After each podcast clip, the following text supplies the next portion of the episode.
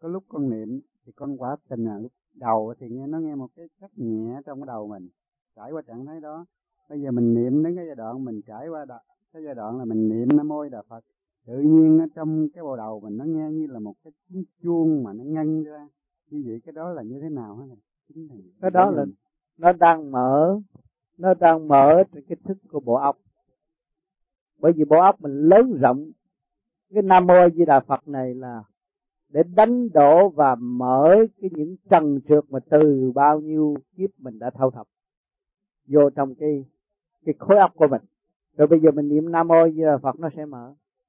Mở hết, mở mở chừng nào thì thấy nó rõ ràng chừng đấy cho nó sẽ mở tới vô cùng, bởi vì trong cơ tạng chiếu thiên địa này nó nhiều lắm, không phải là một phạm vi eo hẹp. Như ý chúng ta muốn niệm một tiếng, hai tiếng được không? Cho nên từ hồi nào giờ chúng ta đã thâu thập cái trần trượt vô quá nhiều rồi bây giờ chúng ta cho mỗi tế bào phải ý thức được là nguyên căn của nó là nằm ở trong nguyên lý của nam mô di đà phật. Nam là lửa mô là không khí a là nước di là phát triển đa là màu sắc phật là tình cảm. Mỗi cái đơn vị phải trở về vị trí của họ. Thì lúc đó chủ nhân âm mới phần hồn mới chuyển đồng thanh tương ứng mà đồng khí tương cầu à, thành ra nó phải mở từ thức. Cho nên ta nói pháp luân thường chuyển huệ tâm khai. Đây rồi mở huệ huệ can.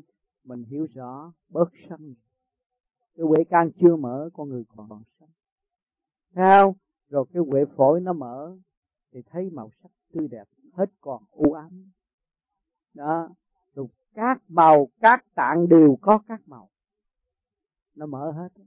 Thì đừng mới biến thành ngũ sắc, ngũ quan và quyền sắc quyền quan là ở chỗ đó đó, cho nên phải mở. Nó đang trên trên trên đường mở đó rồi nó sẽ đổi tiếng tướng nay mai